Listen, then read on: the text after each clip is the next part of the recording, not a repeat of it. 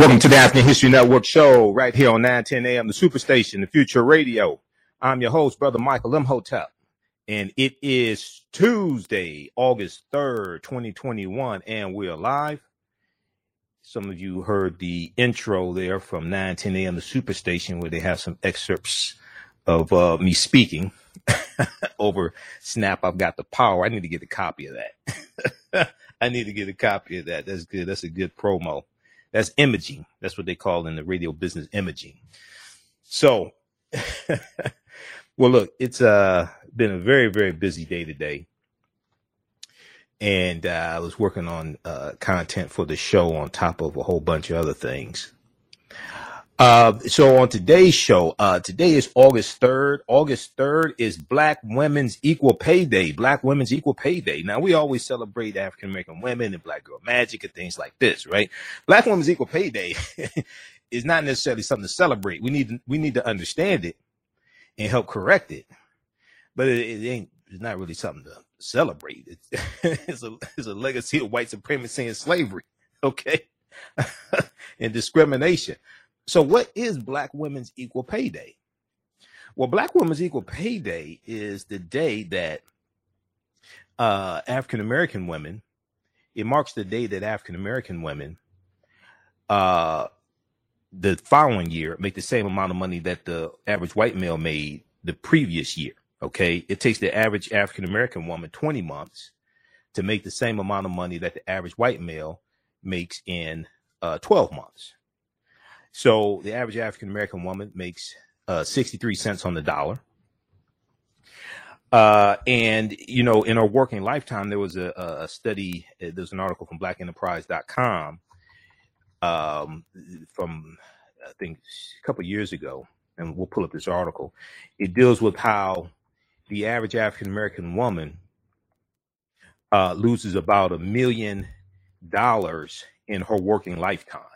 Okay loses about a million dollars in her working lifetime because of the racial wage gap because of the racial wage gap. So there are a number of articles today being written about this. Fortune.com has an article. NBC News uh, has articles on this. Now I I, talk, I deal with um, Black Women's Equal Pay Day every every year. Uh, it's usually like the first or second week of August, and the amount uh, varies. Uh, some some years is 63 cents, some years is 67 cents.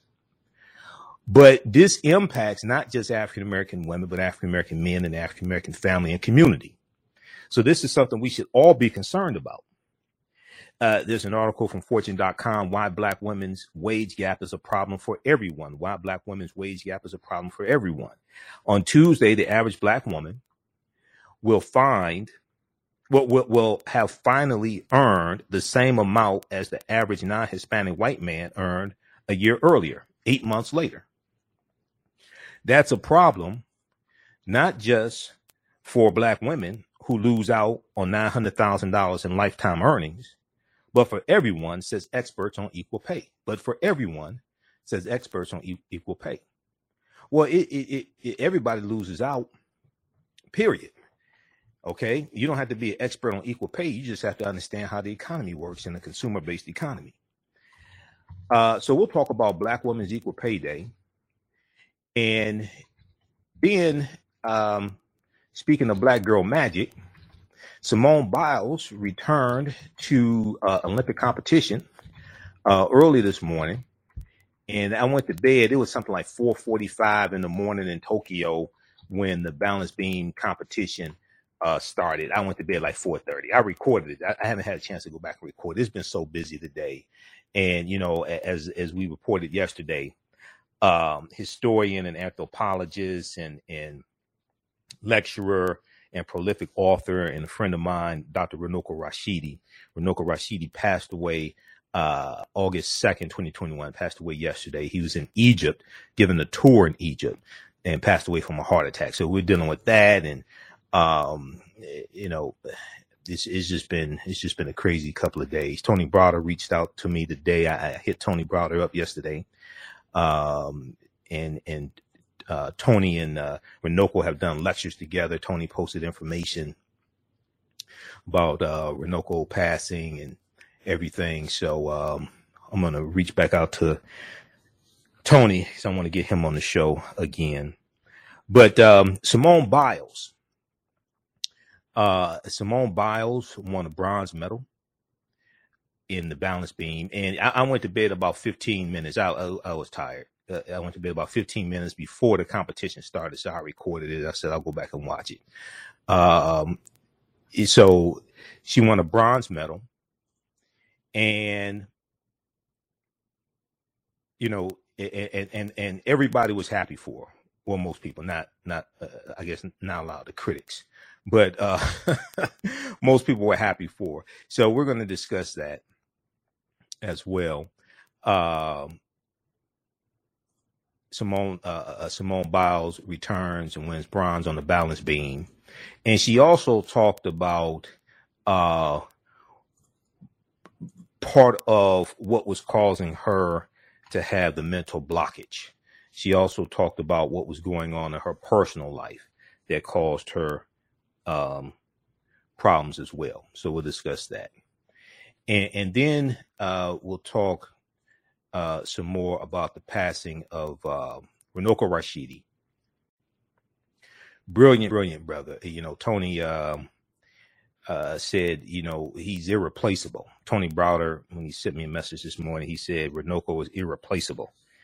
And I don't know, out, out of all the scholars I, I, I, know and have known and have interviewed, and I was going through my archives today, I, I pulled up a interview that I did with Runoko, uh, uh, the one I was trying to get from 2017 when I interviewed him here on 910 AM Superstation. I, I got to find that one in the archives. It wasn't playing um, correctly uh, from Blog Talk Radio. So I put up an interview that I did with him from 2014.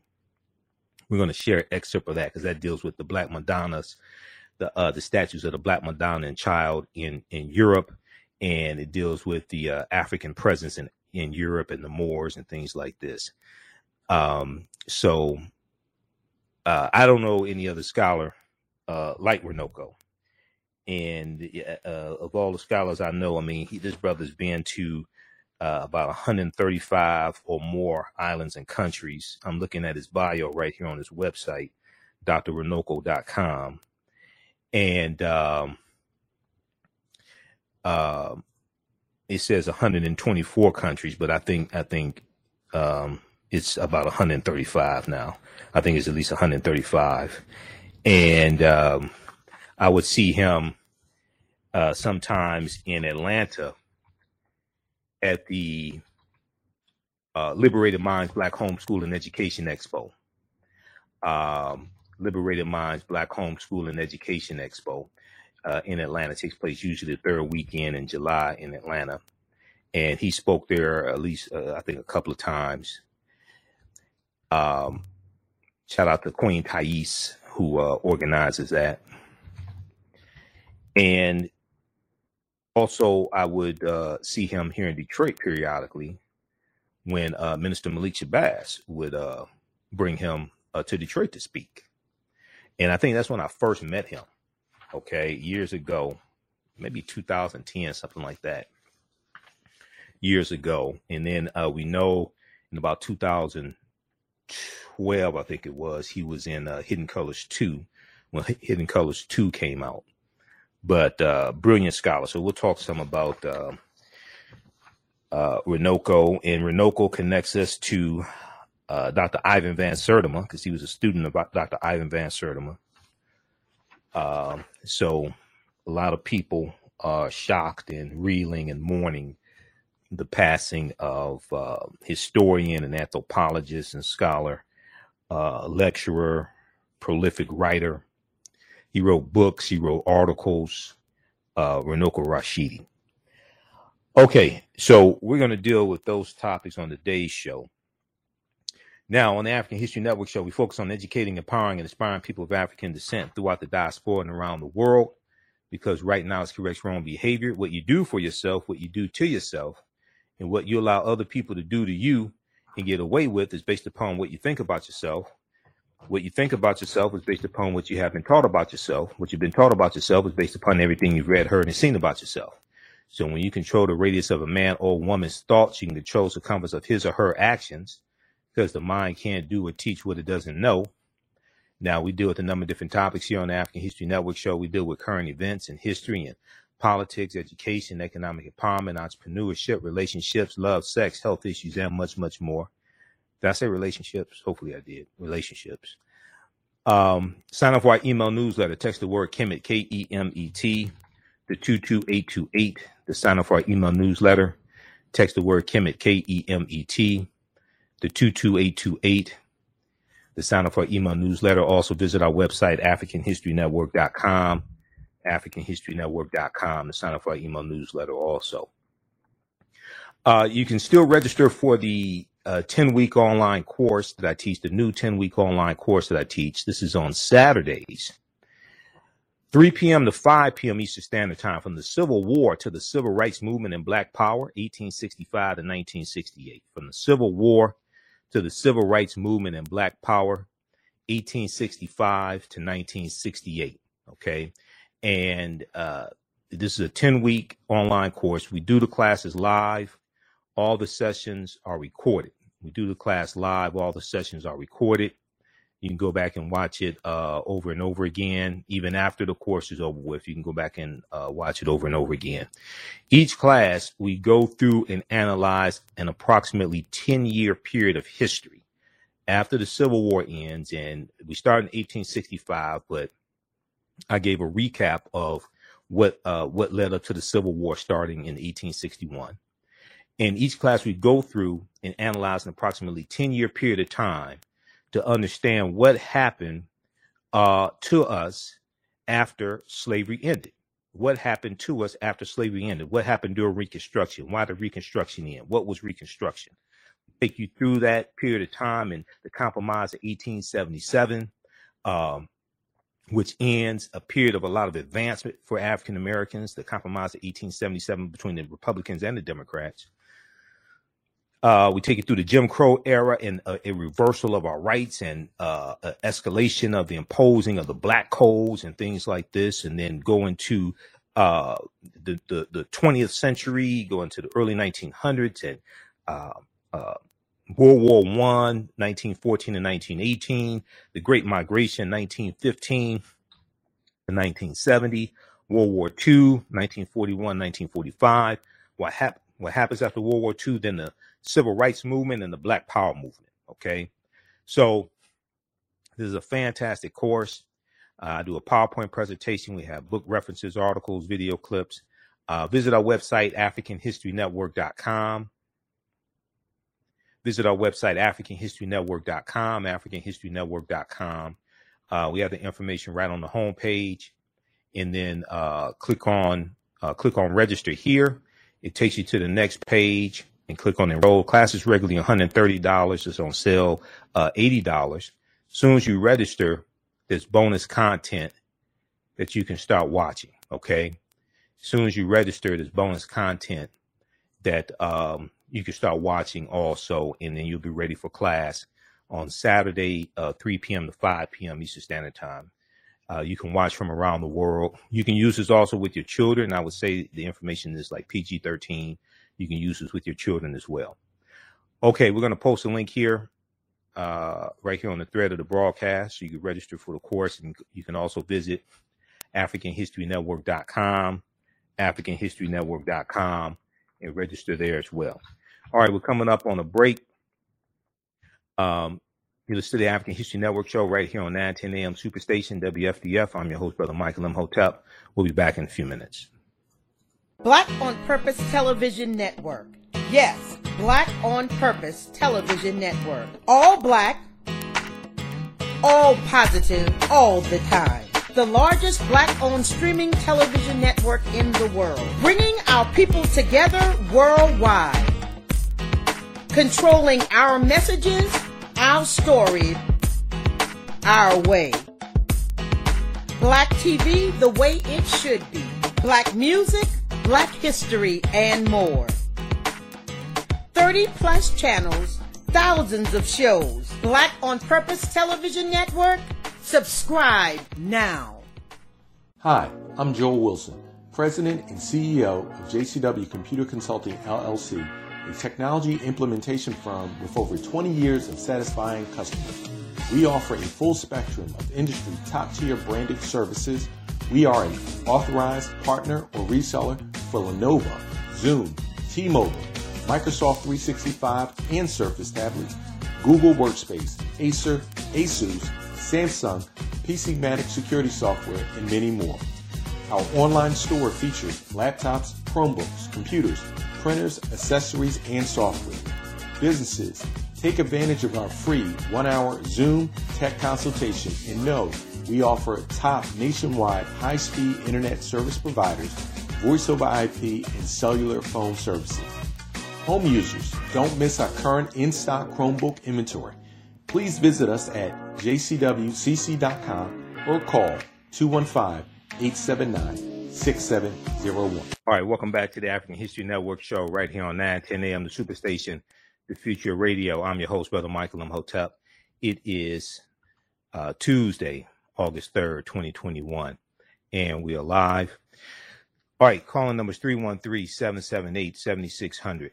313 778 7600 is the calling number if you have a, a question or comment. 313 778 7600 is the calling number if you have a question or comment. I just sent you a clip. Uh, Shakita, cue that up. Just for us about Black Women's Equal Pay Day from uh, Morning Joe, please.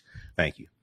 All right. So, as I said at the beginning of the show, uh, today is Black Women's Equal Pay Day. Now, a lot of people may celebrate, oh, it's Black Women's Equal Pay Day. It's something great. Well, we should uh, study it, but it ain't really something great. It's it's because of white supremacy and racism. Okay, um, so each year I talk about Black Women's Equal Pay Day, and Black Women's Equal Pay Day marks the day that uh, it takes the average African American woman to make the same amount of money that the average white man made the previous year in 12 months. It takes the average African American woman 20 months to make the same amount of money that the average white male made in 12 months. Uh, if we look at this article here from NBC News, Black women's equal pay. Black women work 579 days to earn what white men do in 365 days. Now, for all the people to say, pull yourself up by your own bootstraps and uh, try harder and all this, that ain't how you did it. I mean, we could deal with the history. Uh, read this book right here How White Folks Got So Rich The Untold Story of American White Supremacy. That's not how you did it. August 3rd, Women's Equal Pay Day, or the day black women must work into 2021 to finally catch up to what white non Hispanic men earned in 2020. Author Minda Harts, M I N D A, Minda Harts says companies now have a unique opportunity to even the playing field. Companies have a unique opportunity to even the playing field. Uh, uh, now, over the last year, women have left the workforce in unprecedented numbers as a result of the COVID 19 uh, pandemic. And if and if you are African American or Latino, I don't like use I don't like black or brown. African American or Latino or Latina woman, chances are you have fared even worse.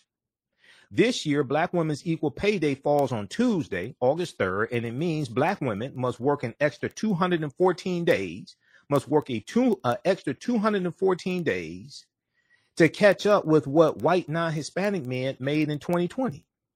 Across industries, black women are paid only 63 cents for every dollar made by white men, according to the National Women's Law Center. 63 cents for every dollar made by white men. So when see racism is a system of advantage and privilege distributed based upon race, which comes out of the ideology of European white supremacy. Okay. Racism is, is, is a power structure. Racism occurs when one race of people control the majority of wealth, power, resources, benefits, privileges, land, access to education, access to opportunity, media, jobs, etc., and they use that to marginalize, subordinate, and do harm to another race of people.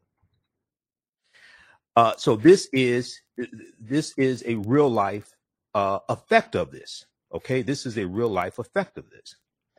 Now, there was also uh, a good article from Black Enterprise that we're going to go to here in just a minute. And I cite this a lot in some of my lectures and things like this. And you know, when I when I speak across the country, I, I talk about Black women's equal pay day. And I'm surprised how many African American women don't know about Black women's equal pay. And I said, wait a second, hold on. You're a Black woman. How is it you don't know about this? So let's remember that the workforce was not equitable in many industries for women of color, even prior to the pandemic. And groups that are often hit the hardest during a crisis tend to take the longest to recover. Despite the challenges that many women of color face in the workplace, the lack of sponsorship, upward mobility, upward mobility barriers, and the wage gap, uh, uh, Minda said, I'm optimistic about our future. I'm optimistic about our future. Minda uh, Harts. Now, companies and organizations now have a unique opportunity to play a vital role in even in evening the playing field for women of color. Uh, number one, it, they can have more inclusive hiring practices. More inclusive hiring practices. Only one in five C-suite executives at Fortune 500 companies is a woman, according to the 2019 McKinsey study conducted in partnership with leanin.org. And for women of color, it's even more isolating with just one in 25 in C suite roles. Uh, despite this current reality, there's good news. Companies can change and implement hiring practices.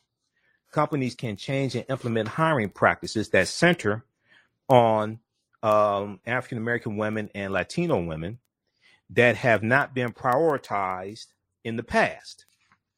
I'm not suggesting preferential treatment. What I'm recommending is for companies and organizations to be intentional, to be intentional about having uh, di- having a diverse slate of candidates for all future positions at every level.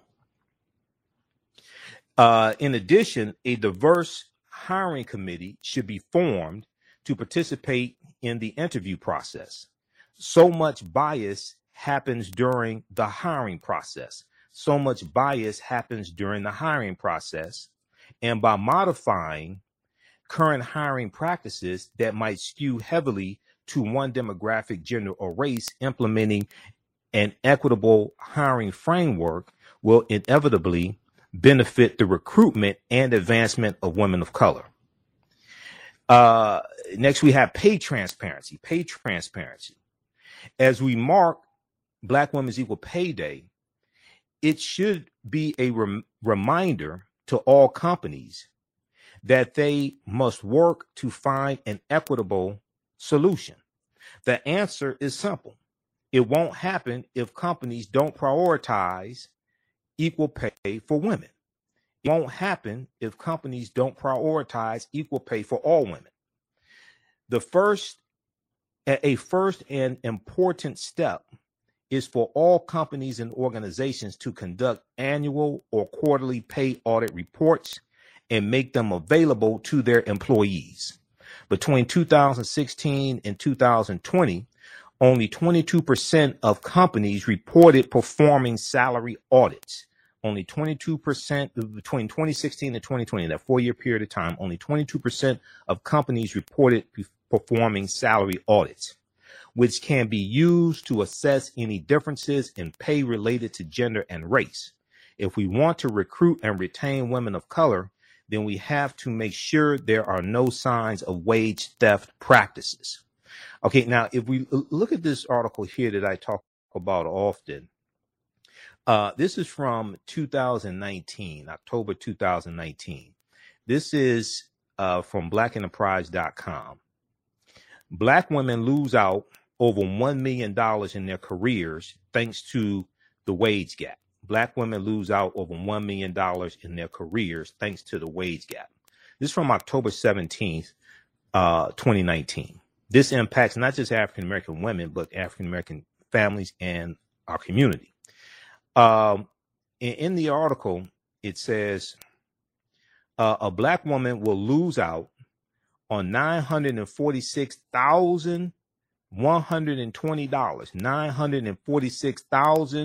and forty-six thousand one hundred and twenty dollars.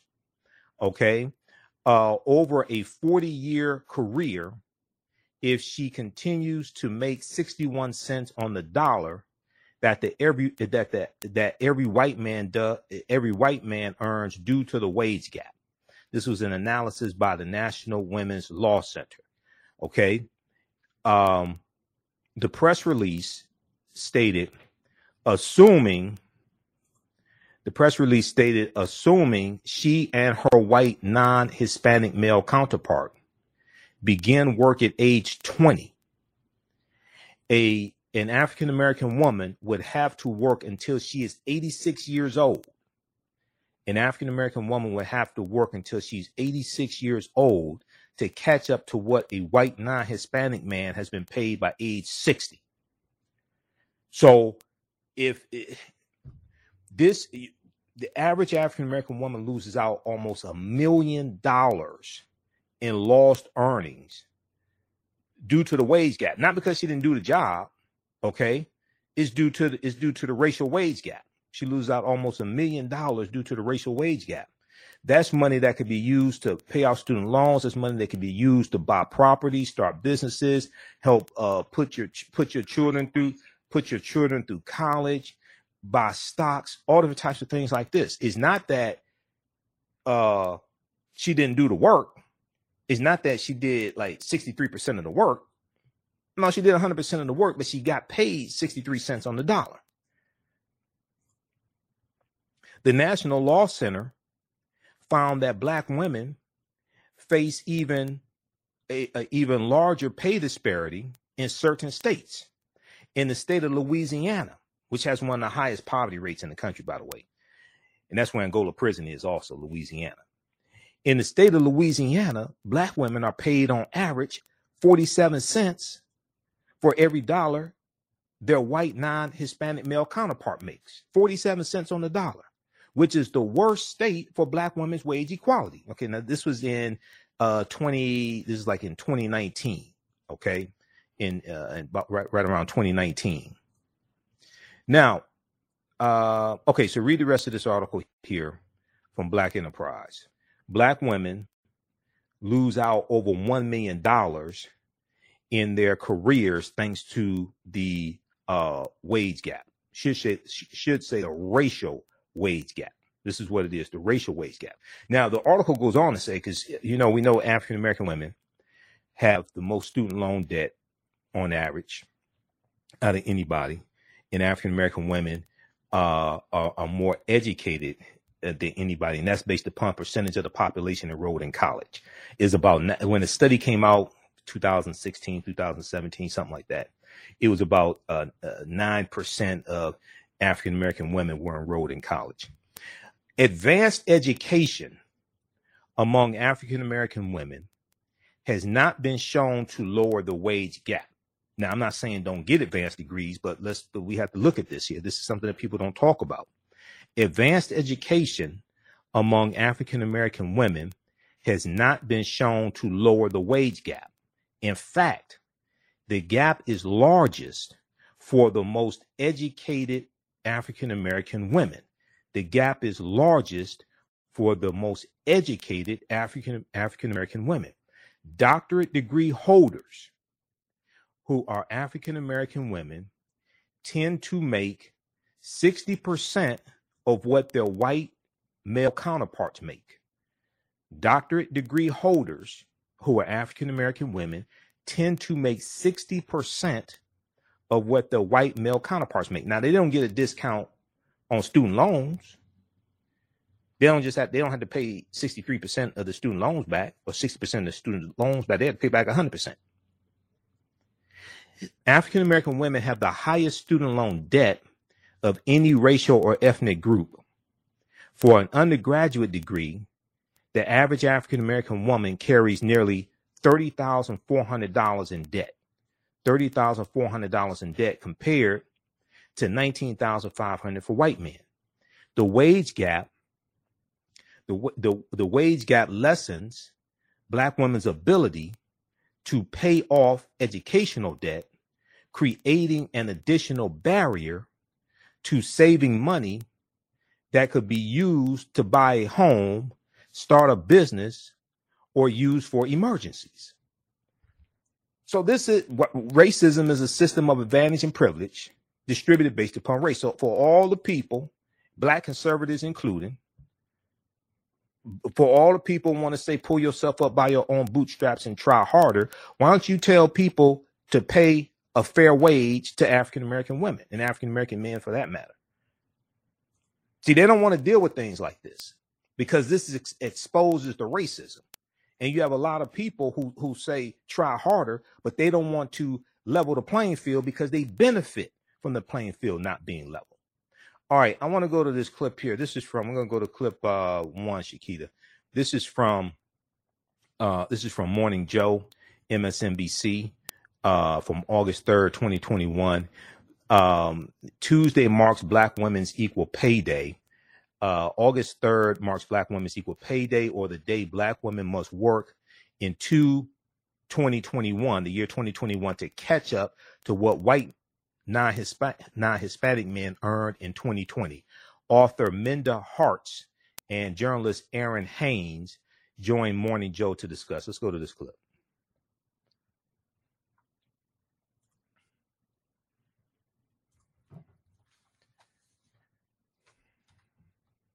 Take it off mute.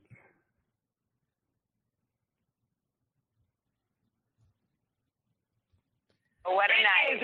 A good, good night. I mean, Simone Go go to the go to the other clip. Is the second is this stop stop the clip. Is the separate email I just sent you. It has the clip from Morning Joe. Black Women's Equal payday. That's the clip from Simone Biles. Black Women's Equal payday. I sent it in a separate email. All right, while we get that queued up, uh, just press play when you get it queued up. There was also an article from um, uh, CNBC that dealt with how black women lose out on almost a million dollars in their working lifetime as well. Okay. Uh, that's from uh, CNBC. And we're going to pull that one up. Now, I just posted the link from uh, Black Enterprise. And, you know, when, when I do lectures and I, and I share this information with African American women, I'm surprised how many don't know about this and don't know about Black Women's Equal Pay Day. So this is something that all now all the celebrities in African American celebrities, this is something they should be talking about. Let's go to this clip. may not allow you to know exactly, like I said, how much the person sitting next to you is making. Some may even discipline you for asking that. That has to change. Too often, secrecy is part of the problem. We know information is power. You can't solve the problem if you don't know you're not getting paid fairly. My administration is going to fight for equal pay for as it become a reality for all women. It's about justice. It's about fairness. It's about living up to our values and who we are as a nation. Equal pay makes all of us stronger. President Biden speaking on Equal Pay Day back on March 24th. The day represents how far into the year women must work on average to earn what men earned in the previous year. And the disparity is greater for black women. Nearly five months later, today is Black Women's Equal Pay Day, meaning that black women will have to work an extra five months to catch up. Five months. Right now, that's 63 cents for every dollar a white man earns. And caregiving to the mix, add that, and you will find that black mothers make just 52 cents for every dollar a white father makes. The pandemic has only amplified these pre-existing inequities. Let's bring in author Minda Harts. Her book is entitled The Memo, What Women of Color Need to Know to Secure a Seat at the Table. Also with us, Errin Haines, editor at large for the 19th, the nonprofit newsroom focused on women, politics, and policy. Errin, let's start with you with these numbers. These statistics really They, they're staggering um, and also demoralizing. What more do you know about the inequity between black women and white men, or even black women and white women in terms of equal pay? Yeah, I mean, it's just as you said 579 days uh, black women had to work extra in order to earn what white men earned in 2020. And that is a figure that should be alarming to everybody. Uh, and we're covering this over at the 19th. We've got a story up right now that shows, you know, one report estimating that the executive and management opportunity gap between white women and white men will close in 2041, but predicted that the gap between women of color and white men may not close until 2124, which is 103 years from now, by, by the way. Um, so there's an opportunity gap between white men and all other demographics, but black women and white men have the most significant disparity. And look, the bottom line, Mika, is that black women are doing our part. I mean, we're hyper educated, we're qualified, and yet this gap persists. And so it's time for everybody who's committed to equity to also step up to help to close this gap. But that's not going to happen until this country starts recognizing black women as equal worthy of equal treatment in this country. And the pay gap is one way to address this. But the reality today is that this is really part of a much larger conversation about who is reflected, uh, whose values are reflected in this country, and how that value is reflected. Jump, jumping off that last point, Minda Hart, uh, how do we solve the problem? How do we even begin to solve the problem in terms of how black women are viewed in the workplace, which then ultimately leads to how they are paid in the workplace? And also, what can black women do uh, to, to help rectify the problem as well. Yeah, good to see you, Mika and Errin. So, a couple of things. We really need to focus on what companies and organizations can do to solve this problem. And one of those things is normalizing pay transparency. Between 2016 and 2018, only 22% of companies reported even having salary audits. So we need to normalize transparency, and that will help recruit and retain women of color, Black women specifically, when we know that there's not demonstration of wage best practices. Number two, inclusive hiring practices, restructuring and uh, prioritizing Black women in the workplace at every level of the company. And that's also including um, having a diverse hiring slate and making sure that the people doing the hiring are reflected of those Black women so that they can see themselves in those roles. And lastly, what women of color, I'm sorry, black women can do, we can continue to advocate for ourselves, articulate our value and quantify our work, make sure that people know what we need, and let's build a culture of allies inside the workplace. So if you are a manager, this is also your opportunity to make sure that everyone is invested in on your team. So, Mika, jumping in on this really quickly, you worked with the Obama administration. They asked you to, to work with them on transparency, the very transparency that we're hearing about this morning, about, about how every company should let people know what others are making uh, in, in, their similar positions uh, to, to see through that transparency how fair the pay is. Yeah, no, it was through the White House Council of Women and Girls, headed up by Tina Tchen. Valerie Jarrett was involved, and Equal Pay Day was a big deal. It's salary audits which companies really push back on for a number of reasons, and also inclusive hiring practices. I talk a lot, Errin Haines, about meeting people where they are instead of trying to get people to fit into corporate slots that were created years and years ago that nobody really fits into. Yeah. Um, so this is a huge effort, um, and what we're going to do is continue this conversation. Uh, go to our website, knowyourvalue.com. You're going to hear a lot more from Minda Hart and Errin Haines on this incredibly important issue. Thank you both uh, for being on the show this morning, and I'll see you over on the website. Okay, that's from uh, Morning Joe. That's from Morning Joe, uh, MSNBC, August 3rd, 2021. Uh, so check out that clip. Uh, the name of that name of that segment from Morning Joe, Tuesday marks Black Women's Equal Pay Day. Tuesday marks Black Women's Equal Pay Day. That's from uh, MSNBC. We'll post a link here to uh, that clip, and that's on MSNBC's website. Okay, now, uh, if we look at this one here, this article quickly here from Fortune, then we're going to go to the story about Simone Biles, and we'll talk about Runoko Rashidi. Uh, so get the clip for Simone Biles ready because we're going to that next. Why black women's wage gap is a problem for everyone. Why black women's wage gap is a problem for everyone. August 3rd, 2021 from fortune.com. And uh, in the article, uh, it talks about how for um, black women, of whom many are uh, the primary breadwinners of their households, the pay gap of 63 cents on the dollar represents more than just a loss of money, represents more than just a loss of money, said, said Shannon Williams, the director of Equal Pay Today, a project of um, Equal Pay Today, a project of equal uh, of equal rights advocates. Experts are reflecting on this wage gap on the date known as Black Women's Equal Pay, which comes four months after Equal Pay Day. The, comes four months after Women's Equal Pay Day, which is largely for white women, averaged for all women, reflecting the larger pay gap Black women face. Now, um, Shannon Williams says, quote, the issue of equal pay is not just a women's issue because it trickles down into our family and into our communities and it trickles down into our overall economy. This is what I was saying a few minutes ago. If the uh, end quote, if the gender pay gap were eliminated, if the gender pay gap were eliminated, on average, an African American woman working full time year round would have enough money for their two and a half years of child care. They would have enough money.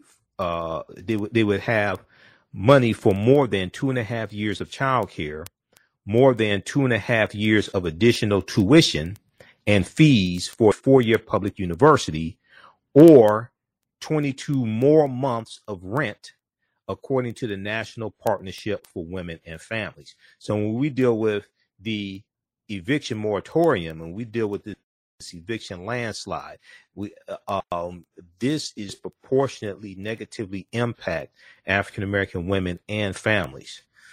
To begin to rectify the wage gap between black women and white men, companies need to make changes to their hiring and promotion practices, uh, says Shannon Williams. Policies such as asking people to report their previous wages or discouraging workers or discouraging workers from sharing how much they are being paid with colleagues can keep in place lower pay for African American women. Until substantial change is made, Advocates such as Shannon Williams will continue to bring attention to the wage gap, she said. Okay, read the rest of this piece here um, from fortune.com. Fortune.com. Why black women's wage gap is a problem for everyone. Okay, read that one. And then CNBC uh, also has a article from today. Uh, black women make nearly one million dollars less than white men during their careers. Black women make nearly $1 million less than uh, white men during their careers. This is from CNBC.com, August 3rd, 2021. Uh, Tuesday, August 3rd is Black Women's Equal Pay Day. It marks the additional 214 days that Black women must work to catch up with uh, what white non-Hispanic men earned last year. In essence, black women must work 509 days to make what white men made in 365 days. Okay.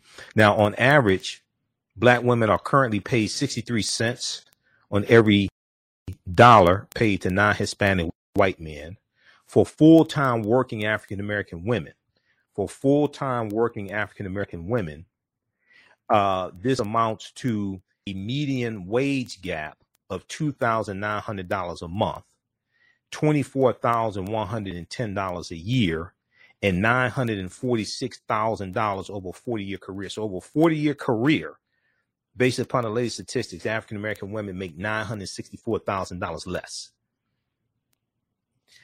Uh, so, read this one uh, also. That's almost a million. Okay. And then uh, African American men make about, I think it's about 80 cents on the dollar that the average white man makes, that the average white male makes. Black women make nearly $1 million less than white men during their careers. So read this piece here from uh, CNBC.com. All right, uh, I want to go to uh, Simone Biles. We'll go to that clip from Simone Biles. So Simone Biles bounced back. I, I, you know, I was up late. I was working. I was editing videos, doing work after last night's show, and uh, it was going to start about 4:45, uh, um, 4:45 Eastern Standard Time in uh, in the U.S. In Eastern Standard Time, uh, in in there in Tokyo, and I went to bed about 4:30. So I recorded it. I still got to go back and watch it. Okay, Simone Biles bounces back with bronze on balance beam. Okay, let's go to this clip.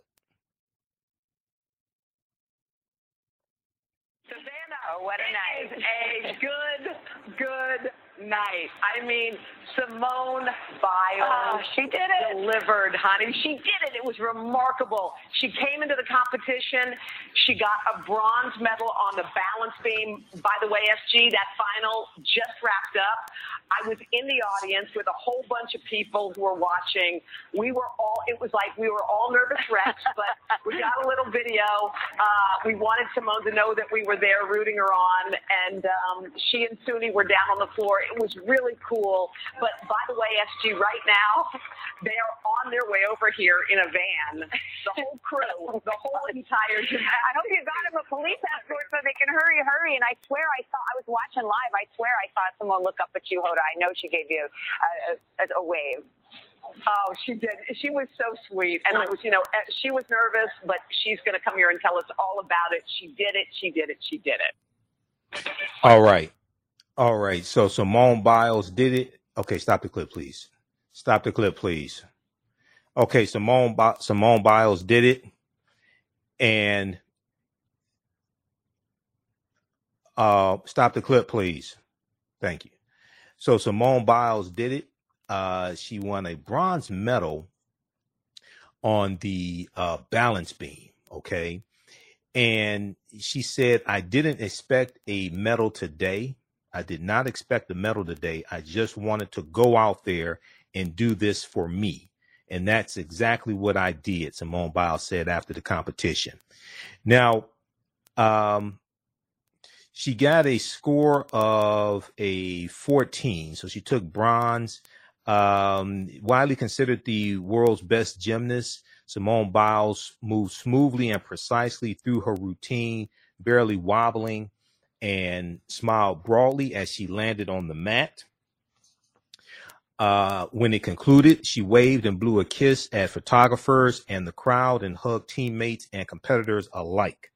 Okay, now uh, Biles ties, she now ties the record for the most Olympic medals won by a U.S. gymnast. Team USA tweeted shortly after she bagged the, the bronze medal. She scored 14.0. Uh, and here's what you're up here here on the balance beam. Now, she said it's been a very long week.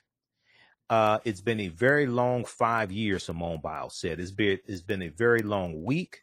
It's been a very long five years. She said, I didn't expect a medal today. I just wanted to go out there and do this for me. And that's exactly what I did.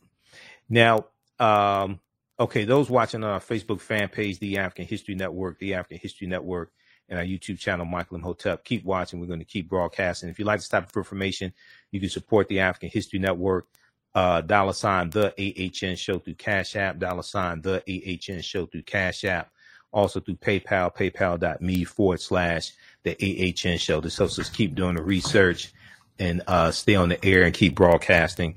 Uh, visit our website, AfricanHistoryNetwork.com, AfricanHistoryNetwork.com and uh, register for uh, my new 10 week online course from the Civil War to the Civil Rights Movement and uh, Black Power. That meets on Saturdays, 3 p.m. to 5 p.m. All right. Um, remember, right now is correct wrong behavior. It's not over till we win. Wakanda forever. We'll talk to you tomorrow. Peace. Stand by, everybody. Stand by. All right. Uh, this is our official Cash App account, dollar sign the AHN show, S H O W, uh, through Cash App. And it, it will show my name there and say Michael. So you can support us there. Uh, stand by. We're going to keep going. We're out of time on 9 10 a.m. Superstation WFDF. Uh, let's see here. Okay, let's go back to the story here of uh, uh, Simone Biles. So let's bring this back up.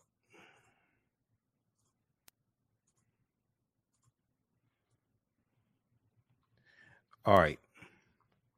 If we go back and look at this article here from um, uh, NBC News. So Simone Biles said it's been a it's been a very long five years. It's been a very long five years. Uh, she said, speaking in the gymnastic uh, center after the event, she said, "quote I didn't expect a medal today. I just wanted to go out there and do this for me, and that's exactly what I did."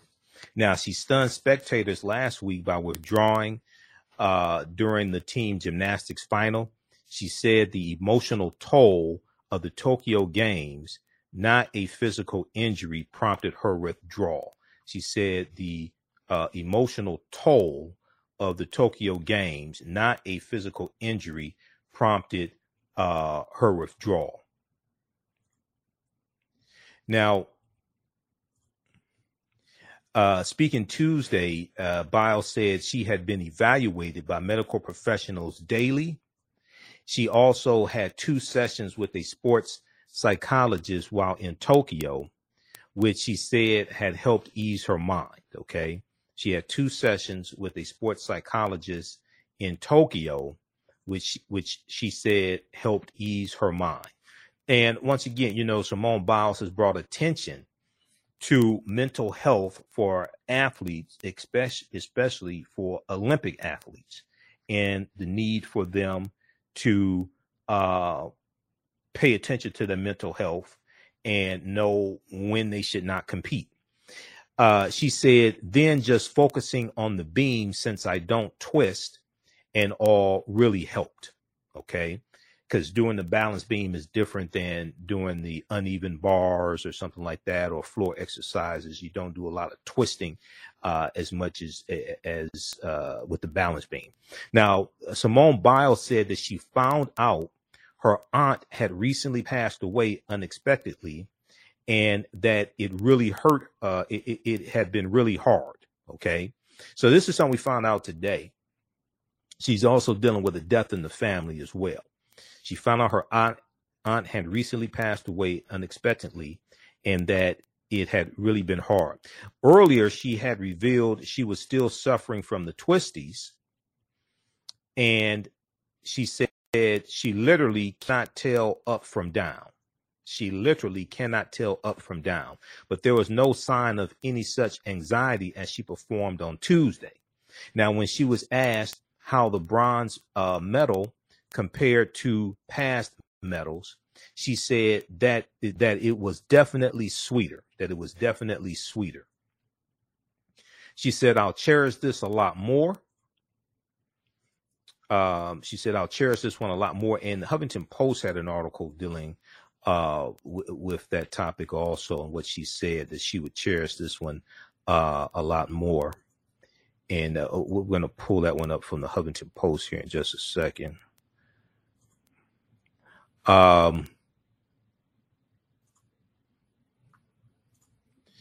all right. She said, I'll cherish this a lot more. She said, I, I would like to dedicate it to all the team USA for helping me and reaching out and supporting me. Is it just meant the world? It just meant the world. Okay, so um, we have that story from uh, NBC News. And then Simone Biles went on to say, um, uh, previously, she said this uh, statement on Friday, last Friday, for anyone saying I quit, I didn't quit. Okay. And we talked about this uh, on yesterday's show. For anyone saying I quit, I didn't quit. My mind and body are simply not in sync. As you can see here, Simone Biles wrote Friday in an Instagram post. That'd be Friday, uh, July 30th. Uh, she said, quote, I don't think you realize how dangerous this is on hard competition surface, nor do I have to explain why I put health first. Physical health is mental health. Physical health is mental health. So check out this uh, piece here from uh, NBC News. Simone Biles bounces back, wins bronze on balance beam. All right, now there was a uh, there was an article from Black Enterprise that talked about her aunt passing. Uh, Simone Biles' aunt died while she braved pressures while she braved pressures of Tokyo Olympics. Uh, and it says here, uh, in what seemed like the most trying week of her career, uh, superstar gymnastics greatest of all time, Simone Biles, caught a case of the twisties and pulled out of several Olympic uh, competitions to tend to her mental health before she finally conquered the balance beam and secured uh, a bronze medal during the Tokyo 2021 Olympics. And to add insult to injury to, to her injured soul, to add insult to her injured soul, Simone Biles was peppered with hate by some who thought she was punking out on the international stage by opting out of competing. But in the midst of it all, supporters swooped in. In the midst of it all, supporters swooped in to fill her heart with words of love, support, and courage. Okay. But as if that wasn't enough, Simone Biles received the devastating news that her aunt on her father's side unexpectedly passed away, according to People magazine. Um, Simone Biles' coach uh, said that's that was another that was another one. I was like, oh my God, this week needs to be over. Okay. Now, um, and she's and her coach went on to say, and she said, I just need some time. I said, you, uh, she said, her coach went on to say, and she said, I just need some time. I said, you call me, you call me, text me if you need anything. I'll be here, whatever uh, that is. She called her parents. She said, there's nothing I can do from over here. So I'm just going to finish my week. And when I get home, we'll deal with it. End quote. Um, okay, so she's also dealing with the passing of uh, her aunt as well.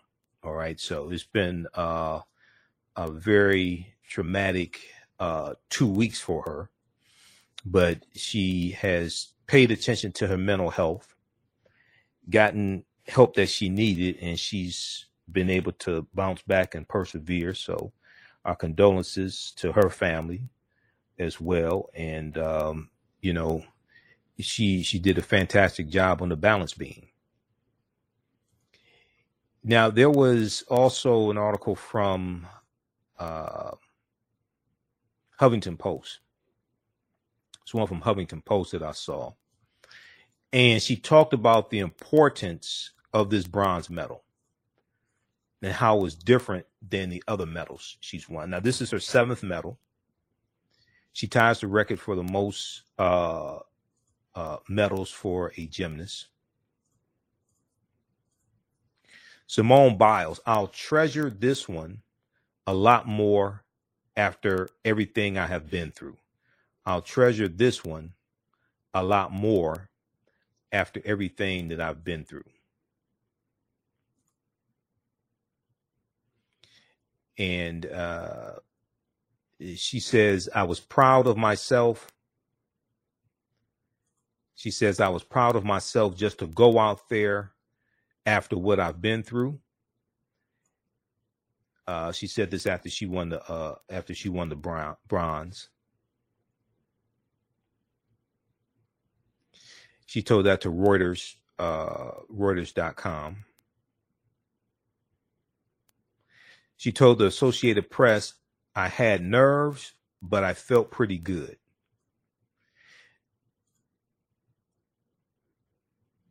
She said, uh, in re- uh, regarding the bronze medal, she said, I'll treasure this one a lot more after everything I've been through. Now, the color of the medal seemed irrelevant after uh, Simone Biles, with seven medals, tied Shannon Miller for uh, the most won by an American gymnast. One of them was a bronze on the beam at the 2016 Rio Olympics. A week has passed since Simone Biles abruptly dropped out of competition after a uh, wonky vault. She spoke frankly of her struggles and the pressure and withdrew from the all around and, and three of the individual events as well. But she appeared smiling and ready for what could be at least uh, it could be a last moment on the Olympic stage. She said, This one is definitely sweeter, referring to the bronze medal. Here's a picture of her smiling with her bronze medal. All right, so once again, she's Black Girl Magic, and congratulations to Simone Biles. All right. Marlene said that haters are gonna always hate. Yes, they will, and they can't do one one hundredth of what Simone Biles can do. The best they can do is uh try to tumble out of bed in the morning. That's the best they can do. Half of them can barely sit up in the morning. That's the only sit up they do, trying to sit up in the bed in the morning. All right, so read this one here from um, Huffington Post. Simone Biles, I'll treasure treasure this one a lot more after everything I have been through. All right, uh, we want to go to this next uh, segment here. This is dealing with Runoko Rashidi. Before we go to that, uh, everybody share this broadcast on your social media platforms. Invite your friends to tune in as well. Want to let you know that uh, I have a new 10 week online course uh, that I teach on Saturdays. Uh, this is from the Civil War to the Civil Rights Movement and Black Power. 1865 uh, to 1968. Okay. And this picks up basically where the uh, first online course that I teach, Ancient Kemet, the Moors, and the Ma'afa, understanding the transatlantic slave trade, uh, where that one leaves off. This is a 10 week online course. We do approximately two hours each session. Sometimes we go, sometimes we'll go over. Um, this is Saturdays, 3 p.m. to 5 p.m. Eastern Standard Time. So I do the classes live. All the sessions are recorded. You can go back and watch it over and over again. Okay. Even after the 10 week course is over with, you still have access and go back and watch the course as much as you want to. You still have access to it. Uh, each class will go through and analyze an approximately 10 year period of history after the Civil War ended. Okay. And uh, we go through Reconstruction, 1865 to 1877, and deal with the Jim Crow era and a reversal of rights and uh, of African Americans and theft of land and attack on progress we were making and uh, the lynchings that took place and um, Supreme Court rulings like Williams versus Mississippi of 1898, which uh, legalizes poll taxes and literacy tests. And we go through the 20th century and uh, the Great Migration, 1915 and 1970, and uh, we look at uh, World War One and uh, the Red Summer, 1919, and uh, the Universal Negro Improvement Association, uh, Marcus Garvey, and creation of the Nation of Islam as well. And, and, then we go through World War II, 1941, 1945, and um, the New Deal from Franklin Roosevelt and the civil rights movement and, and what happened after World War II as well. And we start having the deindustrialization of the inner city and expressways being built running through African American communities, 41,000 miles of U.S. interstate highways, and they're going to run through about 1,600 African American communities, wiping out businesses, wiping out homes. Uh, we go through the civil rights movement. We look at Emmett Till. Um, and the Montgomery bus boycott. We go through the civil rights movement and then through the Black Power movement as well, and the assassination of Dr. King. We'll also deal with the Kerner Commission report. Uh, in 1967, July 1967, came out March 1968, the month before Dr. King was assassinated. So this is a fantastic 10 week online course. You can register right now for it. As soon as you register, you can watch last week's session and we also have some bonus content there that you can watch as well. Okay, um, you you'll get the uh, first three classes of this other ten week online course I teach. Uh, ancient Kemet, the Moors, and the Ma'afa, understanding the transatlantic slave trade, what they didn't teach you in school.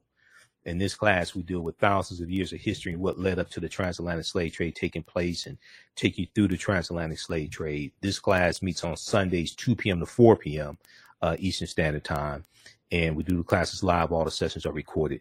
So these courses are regularly $130 on sale, $80 and click on register here. It takes you to the next page. Just click on enroll and, um, you can, um, click on enroll and, uh, you can uh, register there.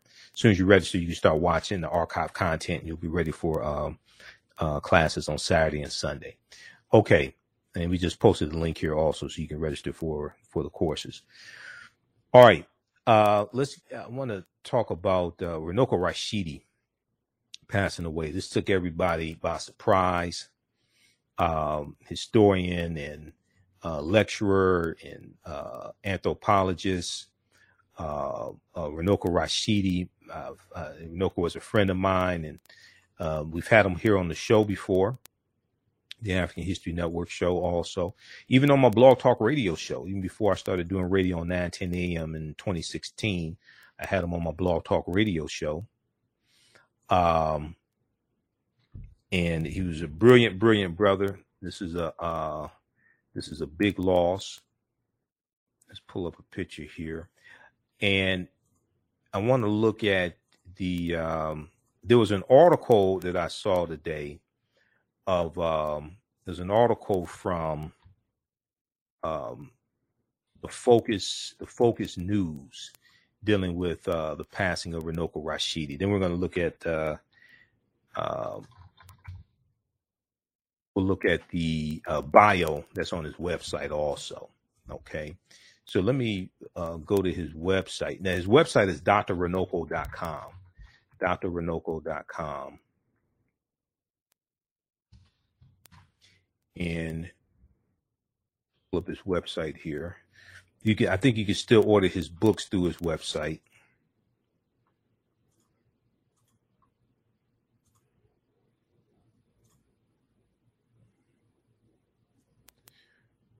uh, let me see right here, drrunoko.com.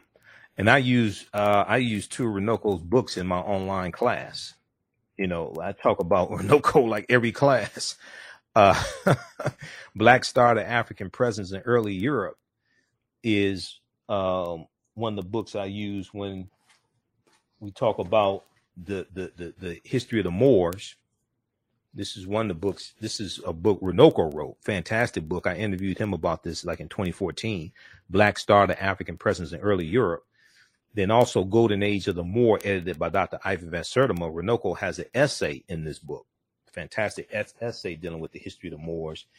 And then also dealing with um, Asia. Where is that book? Um, and I've got a ton of books here.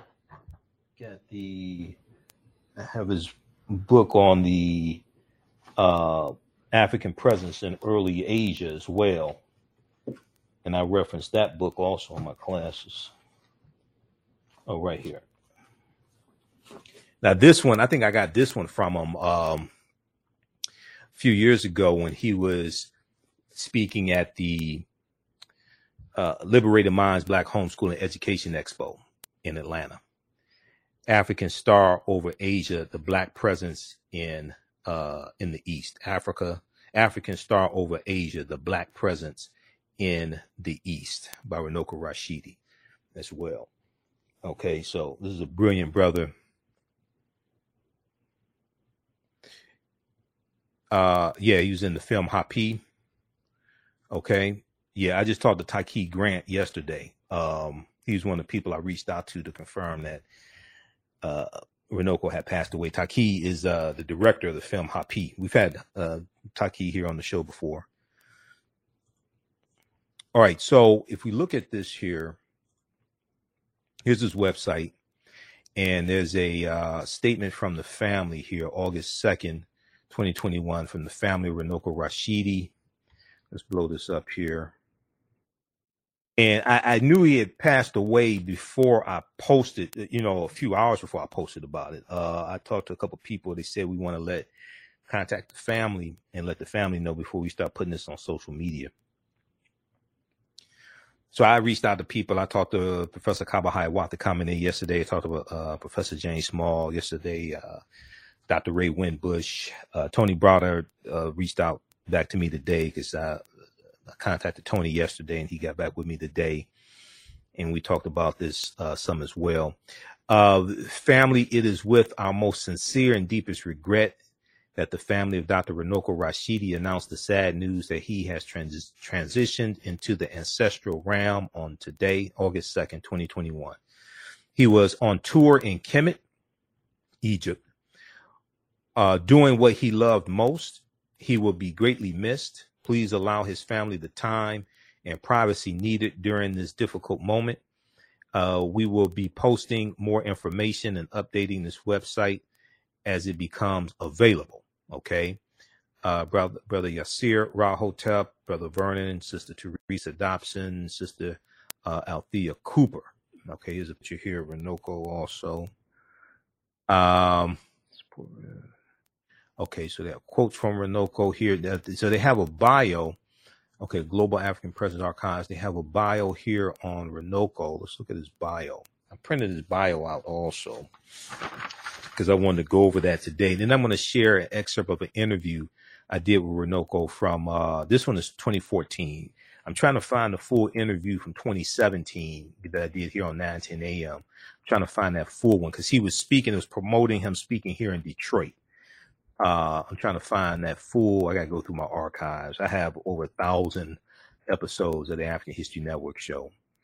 But um, Runoko Rashidi is an anthropologist. Let's see how this looks. Okay, let's try to blow this up some more for you all. Let's see. Okay, let's try to get this up. All right, Runoko Rashidi is an anthropologist and historian with a major focus on uh, what he calls the global African presence, the global African presence. That is, Africans outside of Africa before and after enslavement.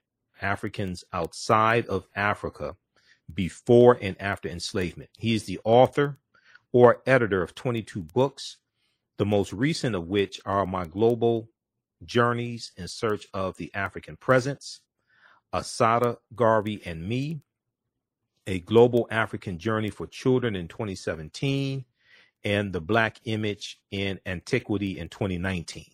Okay. Uh, his other books include Black Star, The African Presence in Early Europe, which is a fantastic book.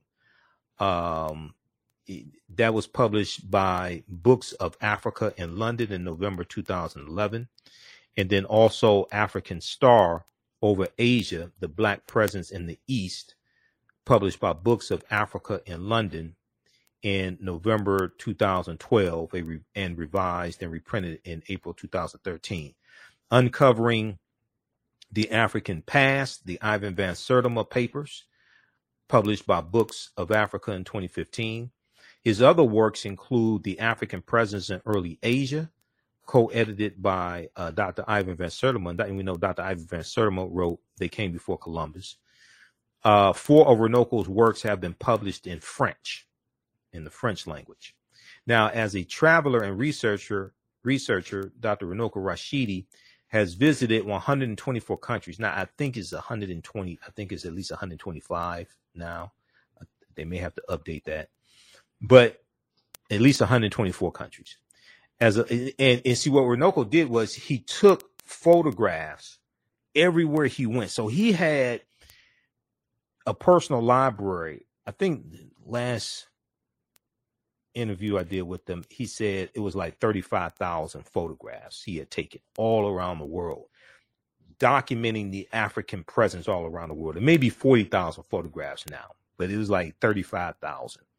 And on his uh, um, web, on his YouTube, on his Facebook page, he posts all these photographs. Okay. If you go to his um, here on his website, it should connect you to his uh, Facebook page. Okay, but it's Runoko Rashidi on uh, I think it's Runoko Rashidi on Facebook. Uh, I'll pull that up because I follow him. We're Facebook friends, and he had he has uh uh he has the personal page, but he has the fan page also. His fan page is let me see what okay, which one is his fan page? Yeah, this one right here. It was seventy three thousand. Uh, it's Runoko Rashidi, but it's a it's a fan page. Okay, and has like seventy three thousand. Uh, I think this is the right one. It's like seventy three thousand friends or followers, something like that. Um, let me see here.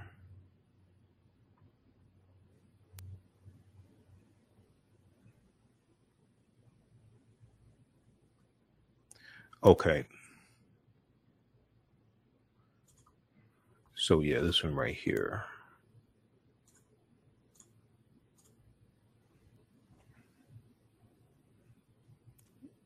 This is his fan page. He's at like 73,000 on the fan page and uh 73,000 people like, but it's about almost 100,000 that follow it.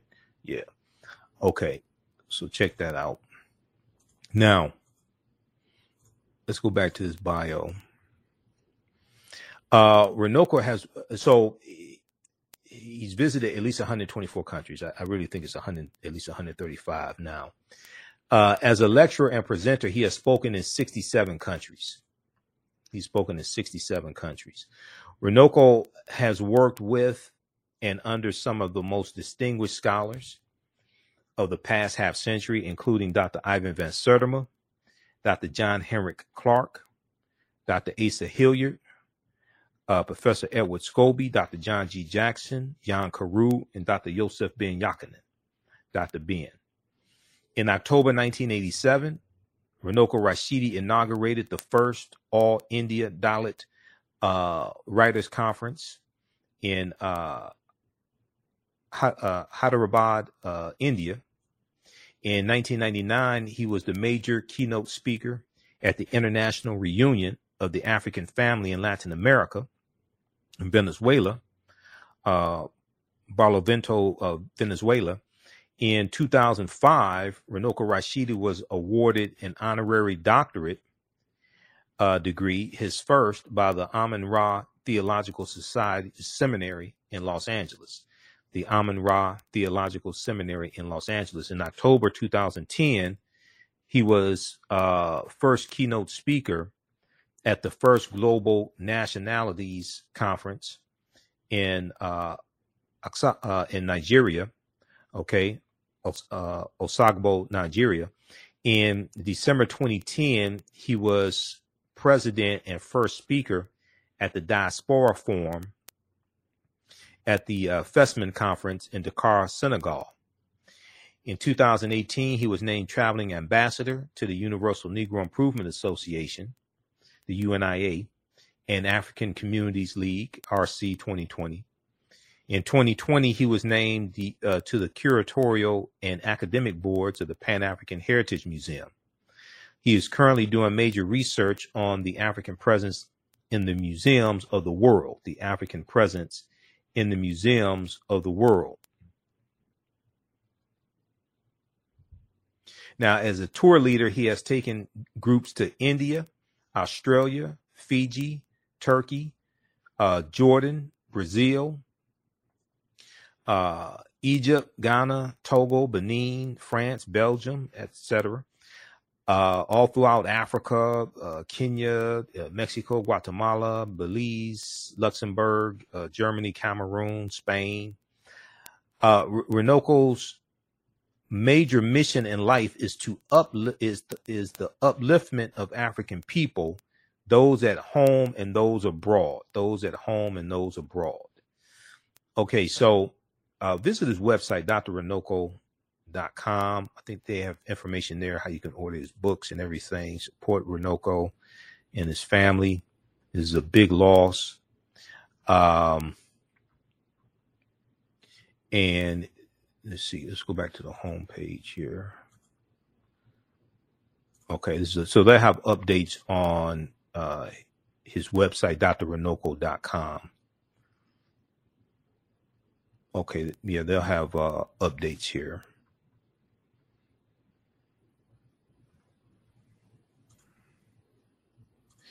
All right, uh, I want to go to now. There was also this article here from uh, the Focus, and somebody sent this to me uh, today. This is written by Olivia Ofen. You can check this out. Also, it talks about Runoko's legacy. Uh, the focusnews.com, the focus.news, the focus.news. Runoko Rashidi's death announced. Academic community mourns scholar and historian. This is by Olivia Ofen uh, from August 3rd, uh, 2021. I saw a post, um, Rock Newman and our uh, Facebook friend saw a post from Rock Newman because Rock Newman has interviewed um, Runoko before and Rock, and he was posting information, uh, clips of like the interviews, etc. So this is an article here about uh, Runoko. Runoko was 67 years old. He was born in 1954. So check this out also um, from the Focus uh, Focus.news. There was a post here that I shared from Tony Browder. Tony and uh, uh, were good friends, and they've done like lectures together, things like that. Um, they're also both in Hidden Colors 2 as well. They're both in Hidden Colors 2 also. Uh, let's see here. Where's that post? Okay, this one right here. Let's see if we can um,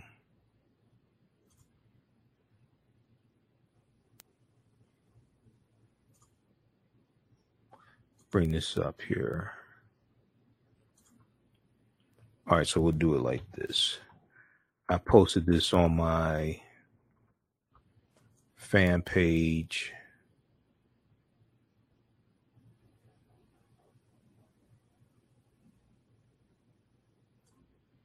All right, I was trying to get this on Tony's page, but okay, we can do it like this.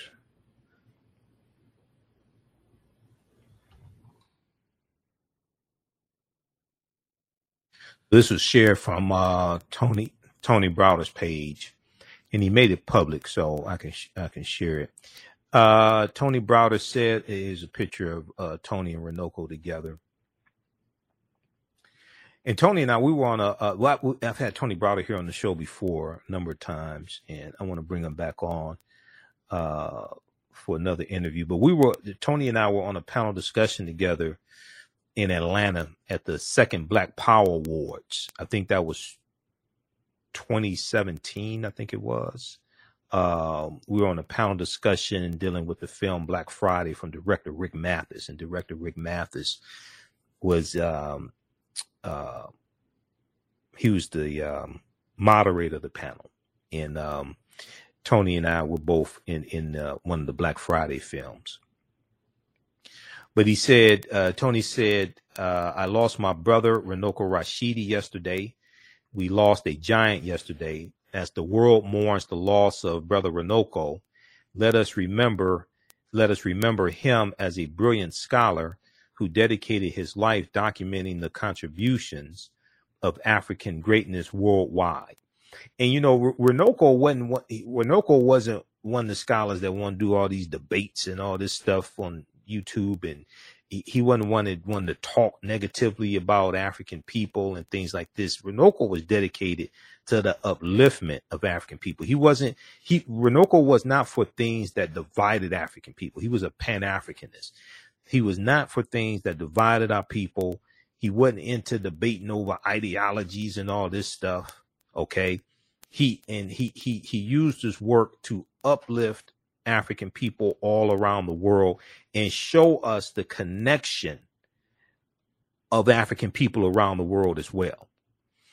Uh, he said, I share this interview uh, and I did on June 20th and asked that you did June 20th, uh, 2021, and asked that you think of him fond- fondly and wish him safe passage as he makes his way into the ancestral realm. Peace and blessings to the family of Runoko Rashidi. So that's a post from uh, Tony Browder, and I shared that on our uh, Facebook fan page, uh, the African History Network. Okay, and uh, here's the uh, you, you can watch the interview there. And follow Anthony T. Browder on Facebook also. Anthony T. Browder on Facebook as well. All right, now here is a uh let me pull this up here. And I had to I had to go into my archives and because I've had laptops that died on me, things like this. I have a number of external hard drives. I had to go into my archives to find some of these pictures um that I that I had uh you know in promoting interviews I did with Runoko and things like this. Here's one right here, and that has his book Black Star: The African Presence in Early Europe, and he's in the uh, Hidden Colors 2 documentary. I want to go to an excerpt of an interview I did with Runoko in uh, this one is from I think this is from 2014. I was looking at one we did from 2017. I got to find the full file. So maybe tomorrow show I can share that one from 2017. But um, in this one here, we discuss uh, the Black Madonnas in uh, Europe. The Black Madonnas in Europe. Uh, this is from uh, this is from April 17th, 2014 on the African History Network show. Okay. This was even, now this was when I was on Blog Talk Radio. So this is even before I got on the Empowerment Radio Network and before I had a, a, a eight channel mixer. I have a 12 channel mixer now. This is before I had an eight channel mixer. This is before I had a, a Shure microphone. I think I was using a headset at this time, plugging into the laptop. okay. So the sound quality is much better. I've come a long way since Blog Talk Radio days. All right, but let's let's go to this clip here. came to be known in history as the Chevalier de Saint George or the Saint Georges. And this is Let me back it up a little bit. Uh, okay, let's back it up a little bit. you did butcher it, brother. It's Joseph Boulogne. Joseph Boulogne. And Joseph Boulogne came to be known in history as the Chevalier de Saint George Saint Georges. And this is an African who was born in Guadeloupe in the Caribbean on the um, December 25th, 19, I'm sorry, December 25th, 1745. And he became one of the great men in um, what's called the golden age of French history. And you have a number of people like that who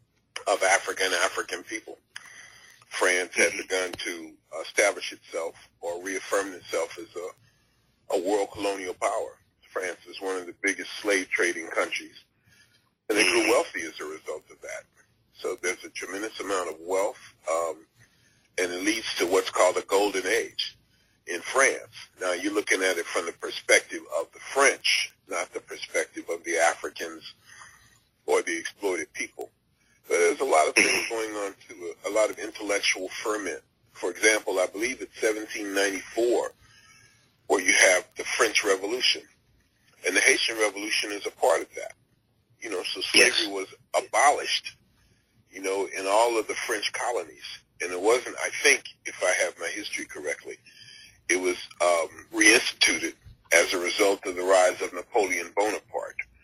But when people talk about folks like um, Robespierre and Marie Antoinette and Alexander Dumas, all of that comes out of this, this period in French history. But the basis of it, I don't think there's any doubt, is the exploitation of enslaved Africans. And this will ultimately lead, or actually it's already in the process of doing it, to the exploitation of Africa itself, so that slavery is abolished, or enslavement is abolished, if you prefer that term, and it becomes more an issue, a direct issue of French colonialism in Africa. Of all the colonial powers, the French grabbed the most of Africa, closely followed by the British. Wow, wow. Um, you know, uh, when I also I think now, correct me if I'm wrong, does it that period of time does that also have something to do with um, French philosophers and them trying to an age of, of reason and uh, thought or critical thinking, something like that? Does, does that have something also to do with that period of time? Well, the greatest of the French philosophers during that period of time is, and remember, this is all new to me too. I'm learning the whole process. The greatest of the French philosophers is Voltaire, and then Yes. you're followed by a, a whole nother, you know, era from the time that um, the Chevalier de Saint Georges died.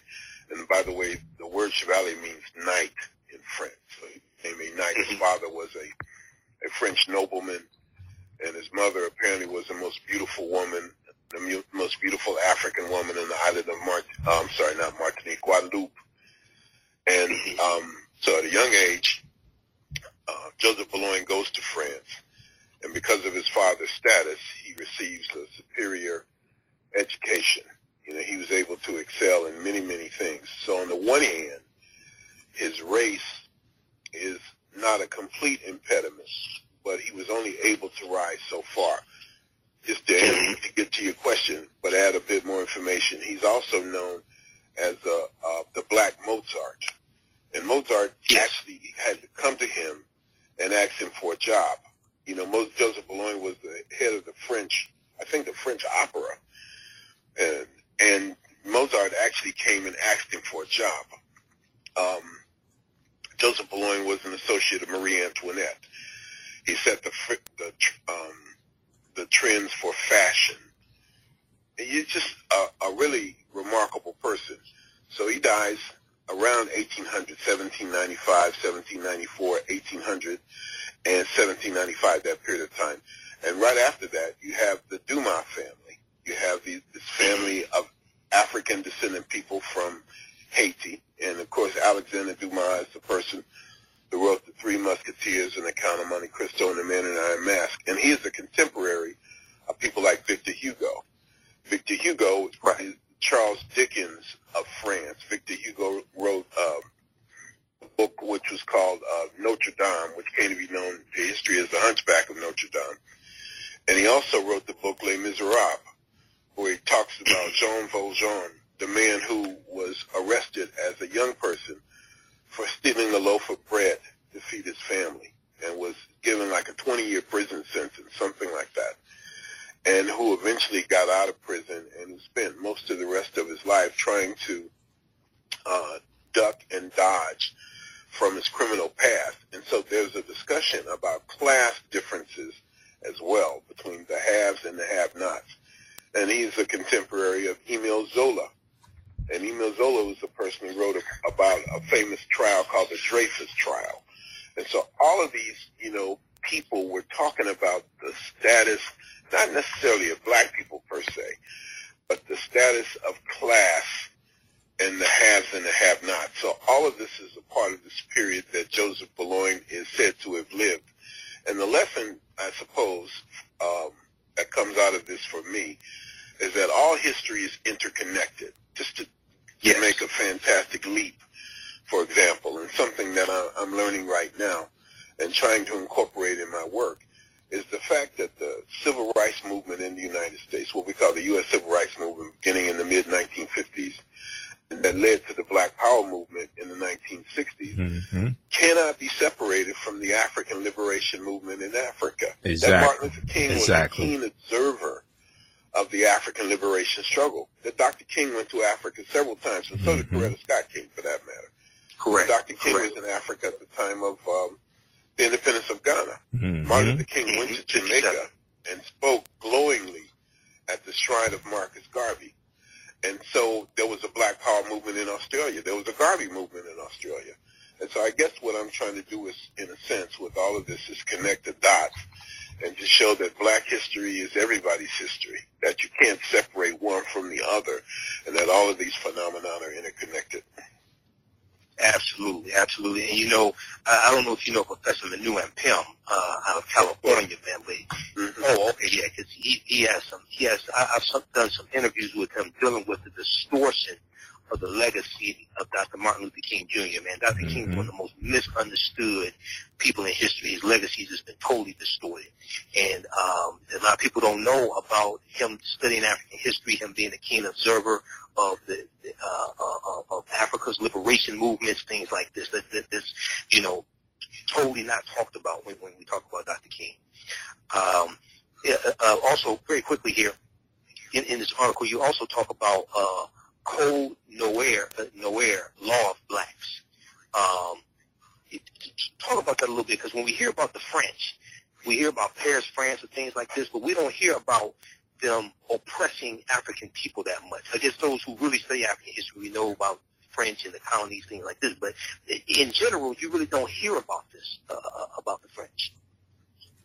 Well, no, I suppose not. You hear stories about people like Josephine Baker or people like Richard Wright and Langston Hughes. All of them came to France and lived in France. One of Richard Wright's daughters, and of course, for those who don't know Richard Wright, we're talking about the author of books like Black Boy, Native Son, mm-hmm. classical African American literature, you might say. So, right. in many ways, I think a lot of African Americans, at least, have viewed France and Paris in particular as a haven uh, against white supremacy. And I suppose for African Americans, that may be true to some extent.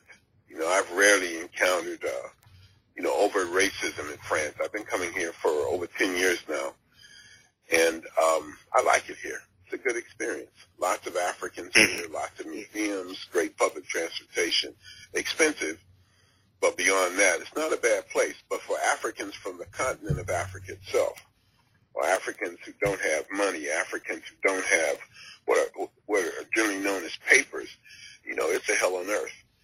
And let me add too that each colonial power employed different techniques Mm-hmm. for dealing with their colonial subjects. And one of the things that the French did was to incorporate a sense of French identity, Mhm. however false and frivolous that might be. You know, I meet people even now from countries like Democ- not Democratic Republic of Congo, but Congo Brazzaville or French Congo, you know, or, or Gabon or Central African Republic, countries that have been, at least on paper, independent for 50 years or more, who go around saying, I'm French.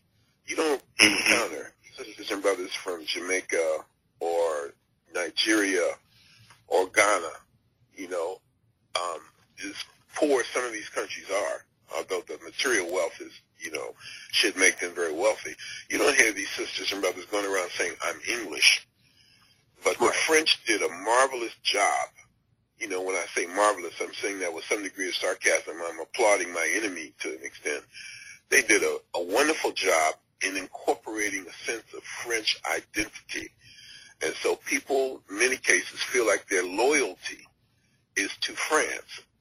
And then the Dutch mm-hmm. did their own particular job, and the Germans, and the Belgians, and the Portuguese, and the Spanish. For example, the Portuguese developed a group of people called the Assimilados, you know, who were largely the offspring of the Portuguese and Africans, and put them in charge. And so the French are, are very similar to that. The French were some of the most effective colonizers, very, very racist, and a lot of us just don't know about that. And that's something that troubles me a great deal. You know, I spend a lot of time on Facebook as well as you know, and one of the things that strikes me, in fact, I, I should do, I've, you know, I've got several other articles coming up uh, soon in the Atlanta Black Star, but I see their format, and one of the, the things that they do is they might say 10 you know, great Africans who they need to make a movie about, or the five Africans Right. who we need to emulate, or five classical civilizations that weren't in Africa but were black, things like that. But one of the Right. things, if I ever get the time, I'd like to write is like, the, what are the greatest myths of Africa? I don't know how I jumped to this point, but one of these myths might be that Africa is not named after a Roman general Mm-hmm. Or that Right, the reason exactly. Africans are scattered around the world is not because of, of Pangea. You know, things, things of that nature. And the other thing is, You know, you know, just the point. I was going to make. And I want to say this, and then I'll shut up for a moment. I guess I'm sleep deprived. Is um, oh my God, I forgot. it's almost four o'clock in the morning. Um, You were talking about the myths. The- Yeah, I was talking about the uh, myths of because one myth in particular that I wanted to introduce. I guess it'll come back to me, brother. Sorry about that. Okay, yeah, yeah, but Pangea is a good one. I can email you some things. Yeah, man. uh, yeah, Africa is named after Here we Syria. go. Here we go. Here we go. Here we go. Here we go. I got it. Maybe the thing that frustrates me, frustrates me on Facebook the most is when I make a post and people say, I didn't know that. No, they don't say I didn't know that. They typically say, they didn't tell me that. Or we didn't learn this in school as if it's the responsibility of other people to teach us our history, that we have become so intellectually lazy, let's be real, and so mm-hmm. psychologically dependent that even though many of us say that the European is the enemy of Africa or Africans, that we still expect that enemy to teach us our history. And when you look at that, you realize how slavery, excuse me, and colonialism has reduced us psychologically as a group of people. So, anyway, I could ramble on and on, you know, about that, but those are some No, you're points right. I wanted to make in attempting to Yeah, address your question in some way, form, or fashion. you know, you're right about that. And, and see, what happens is, especially when you go to the college level, you go through college and then you get your degree, you get your bachelor's degree, you get your master's degree, and you don't learn this information. And, and, and you thought that you had a good education. You graduated from Princeton or Notre Dame or Wayne State University. You thought you had a good education, and you didn't learn any of this. And it becomes shocking. You know, let's not just look at high school level. Let's look at college level. Okay, you pay all this money, and and and you ain't you didn't learn any of this stuff. Okay, that can be, become very shocking to people. You know, luckily it was it was in, in college where I started really studying African history. Okay, so I got you know at least some of this information, and I studied on my own. So when I took my first Africana Studies classes, I was talking about things that the professors didn't know about. Kind of shocked the hell out of me. but but still, I still learned things from them. But you know, I was dropping stuff on them that they didn't know. So, well, uh, I, I think you can't teach what you don't know. Mm-hmm. And for Absolutely. the most part, we don't know what we don't know until we begin to know it. it I sound a little mm-hmm. bit like a philosopher now. No, but you're it's very, very true. And all of this is a part of the African liberation process. I think Garvey mm-hmm. said it best in terms of freeing your mind. You know, emancipate yourself from mental slavery. Nobody can free us but ourselves. That Bob Marley later picked up on and incorporated into the lyrics of a song. And so yeah. I, I just think, in a sense, I suppose it's relevant that in spite of everything that we've gone through, that we're here to have this conversation and talk Absolutely. about these things. Not only, Absolutely. you know, is it um, the other thing, it, it can generate a tremendous amount of anger, mm-hmm. you know, and even hatred. You know, once you begin to realize what has happened to us and you didn't know about it. You know, I remember when I was a university freshman or sophomore and I began to read about lynchings and I was just furious. And if you had asked me what motivated me at that time, I would have said hatred for white people. But fortunately, right. I went through that phase and I was able to channel that energy. And that's another message that I think that we need to give our people. If you're just going to be angry, you know, you're not effective. But if you're able to channel that anger, that excitement, that emotion in a positive direction that will uplift your community, then ultimately it turns out to be a good thing. So people like you and the work that you're doing um, in an unorthodox fashion, putting this information out there, it's invaluable. Oh, thank you, thank you, brother, thank you, we, and we appreciate you definitely. Uh, we're going to shift gears here into this other article that you wrote, and then we're, we're going to wrap it up early uh, uh, for you. Uh, uh, also, uh, we're, we're going to wrap um, up. Okay. Don't worry about that. Oh, okay.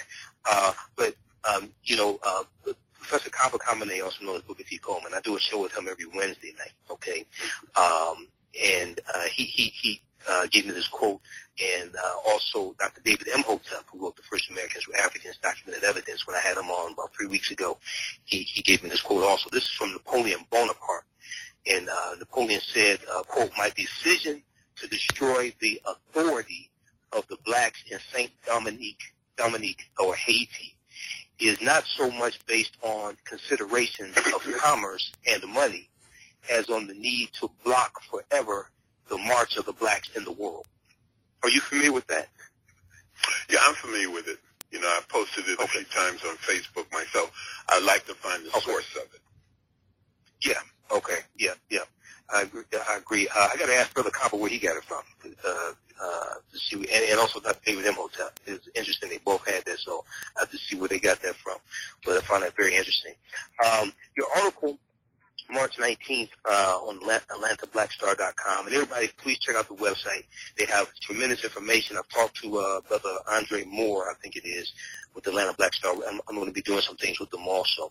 But this article here, Invasion, Theft, Rape, Murder, the Aboriginal Holocaust in Tasmania. Um, you know, we don't hear a lot about Tasmania, and we don't hear uh, even we hear even less about the Africans in Tasmania. But but but tell us, uh, you know, briefly about this. Well, there is a place called Tasmania. it's not Mhm. just something that you hear in cartoons. Tasmania, Tasmania is, a, yeah, is an island off the southeast coast of Australia. Australia is the largest inhabited continent in the world, permanently inhabited continent. Antarctica would officially qualify, but Antarctica doesn't have a, a history of, uh, of human population. Mostly the people there who are scientists. The people in Antarctica today are scientists, but Tasmania is an island about the size of Ireland or West Virginia, and it's been inhabited for at least the last 35,000 years, I suspect more, by black people who some would say are the descendants of Africa. Everybody's a descendant of Africa. and that they um, these short-statured black people, nappy hair, happy to be nappy hair, settled there and lived in what seems to be peace and harmony. I think there are two groups of black folk there. I think one is called the Palawa, P-A-L-L-L-W-A. No, I think it's P-A-L-L-A-W-A. And I think the other group is Pakana. I believe that's the name, P-A-K-A-N-A. And they lived in peace and harmony, had a very, very basic and rudimentary human technology. For example, they've never found any evidence of farming there, as we know it today, or no evidence of um, fishing, or even the domestication of fire. So these sisters and brothers were isolated there, perhaps 10,000, I don't know how many. Then around 1800, the British came. Actually, they came in the 17th century. You have a man named a Dutchman named Abel Jansen Tasman. He settled there or landed there, and that's who um, the island is named after, Abel Jansen Tasman. And after that, it was called Tasmania. And then the French came in the, your friends, the French, I say that with great sarcasm in the 18th century. Right. And then the real catastrophe came when the British came, and this is around 1800, 1801. And the British took the land. Tasmania was established as a British prison settlement or prison colony. And so the worst, the most horrendous of the British criminals were taken to Tasmania, not the mainland, Australia itself. And they got loose and they slaughtered those sisters and brothers. And then, you know, a conscious decision was made just to take the land for the British. The British even denied the humanity of these people. And so most of them, from around 1801 to 1876, were rounded up, killed, and a few remnants uh, were put in a, uh, what could be called a concentration camp in a place called Oyster Cove, which I visited and the reason I wanted to write that article in particular, that, you know, I talked to Andre a few months ago, and he asked me to start writing for the Atlanta Black Star, and I was honored to do it. I think it's a great um, publication or a great website. Yes, it is. Um, mm-hmm. A great source is because I wanted to, just as I was mentioning a few minutes ago, in my sleep delirium, to help destroy some of the mythology around it so that people have been going around saying all the Tasmanians were wiped out. And I used to say that until I knew better. And then I went to Australia and I went to Tasmania and I met them. And they weren't wiped out. All the full-bloods were killed or eventually died. But in this process, the British captured uh, Aboriginal Tasmanian women. And I know some people object to the word Aboriginal, so I won't use it. I'll say indigenous or black Tasmanians they captured some of the women and used them as sexual slaves. And children were born from those unions. So that the Aboriginal, um, there I go again, the indigenous Tasmanians of today are a highly mixed group of people with a lot of problems. You know, their children were taken away from them so that you have issues like uh, big issues, domestic violence, um, hmm. substance abuse, you know, you have the stolen generations. These are the generations of indigenous children who were taken away from their parents and raised as slaves or in a slave-like condition. And these things haunt the sisters and brothers in Tasmania today. So it was an article that I was really pleased to write. It's really a rehash of articles I've been writing over the last 20 years. And I'm happy to say that that was the first article of mine that was published by the Atlanta Black Star. Right, right. All right. All right. So we're gonna pause it right there. Uh, uh, we're gonna wrap wrap this show up today. And what I'm going to do is we'll, we'll, share some more of this interview that I did with Runoko Rashidi. This this interview was from um, April 17th, 2014.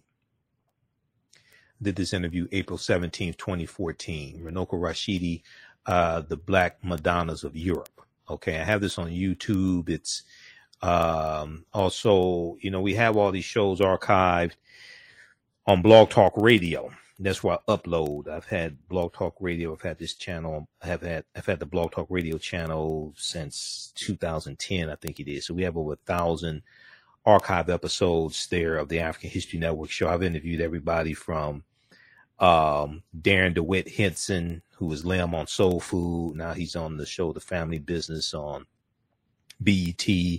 I've interviewed Runoko Rashidi, Dr. Llaila Afrika, BernNadette Stanis, Thelma from Good Times.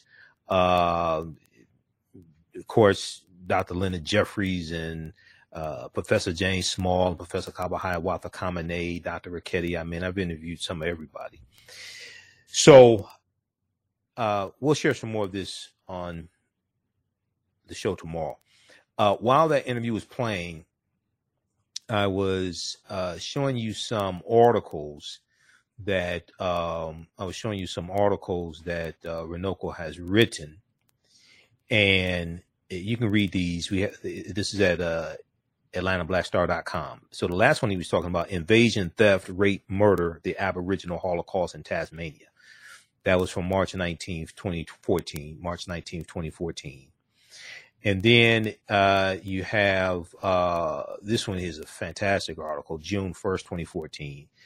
Moors, Saints, Knights, and Kings, the African presence in medieval and Renaissance Europe.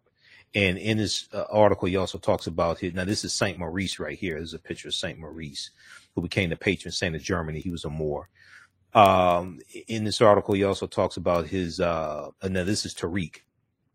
Okay, uh, uh, Tariq ibn Ziyad, um, and Jebel Tariq, uh, Tariq's mountain is who. It, it, that's who the Rock of Gibraltar is named after. Jebel Tariq. Okay, Tariq's mountain. Tariq ibn Ziyad uh, the bold, uh, in 711 AD, the bold Tariq crossed the straits and disembarked near a rock uh, promontory, uh, which from the day, which from that day since has borne his name, Jebel Tariq, Tariq's mountain, or Gibraltar. The rock of Gibraltar is named after uh, the African general Tariq ibn Ziyad, Tariq ibn Ziyad, who was a Moor. Um, on the in August 711 AD, Tariq won paramount victory over the opposing European army. On the eve of the battle, Tariq is alleged to have roused his troops with the following words My brethren, the enemy is before you. Let's show this here. My brethren, the enemy is before you. The sea is behind. Whither would you whither would ye fly? Follow your general. I am resolved either to lose my life or to trample on the prostrate king of the Romans. Okay, so uh, check out this article also. This is a fantastic article. I've posted this a number of times throughout the years on our fan page, the African History Network. Uh, Moors, Saints, Knights, and Kings, the African presence in medieval and Renaissance Europe. Um, and we'll talk about this information in the coming days. Uh, this one here, Joseph Boulogne, uh, about Joseph Boulogne, um, uh, Joseph Boulogne, the Chevalier, uh, uh, Chevalier uh, de Saint Georges of France. That's from April 13th, 2014 for AtlantaBlackStar.com. Now, there was another one that I pulled up. oh, this one here. This deals with the world of uh, Sakanoya no Tamaram, Tamaramro, uh, Black Shogun of early Japan. Okay, the Black Shogun of early Japan. And this uh, shows the black presence in early Japan. That's from AtlantaBlackStar.com also. There was uh, one article here I've talked about a number of times before, especially during African American History Month and during like uh, uh, April when we deal with the assassination of Dr. King. Uh, this one here is how steel sharpens steel, how steel sharpens steel, the connection between the civil rights movement and African independence movements. And this is something that we'll deal with in um, my, my new 10 week online course from the Civil War to the civil rights movement and black power 1865 to 1968 and this deals with how the on the um, the civil rights movement was taking place at the same time as the African liberation movement on the continent of Africa. And we were watching their movement, they were watching ours. And African nations were declaring their independence from uh, their colonizers, European colonizers, starting with Ghana in 1957. Okay. starting with Ghana in 1957. Now, here is I, I have the picture. I got to see which hard drive it's on, which computer it's on. But it's a picture of Dr. King and Kwame Nkrumah together, 1957. If we look at this article here, uh, where is it? Um, this article I have pulled up.